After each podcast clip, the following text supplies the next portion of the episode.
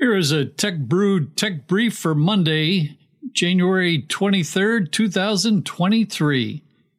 By now, you've probably heard about ChatGPT from lots of videos and people talking about it on the internet.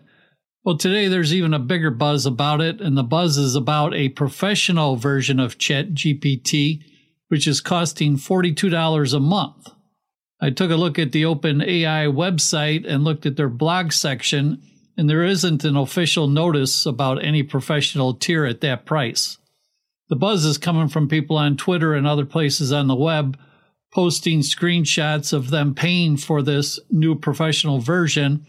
And these people have been given early access to the professional version, which gives them higher accessibility than those that have to wait when ChatGPT is busy or it's down.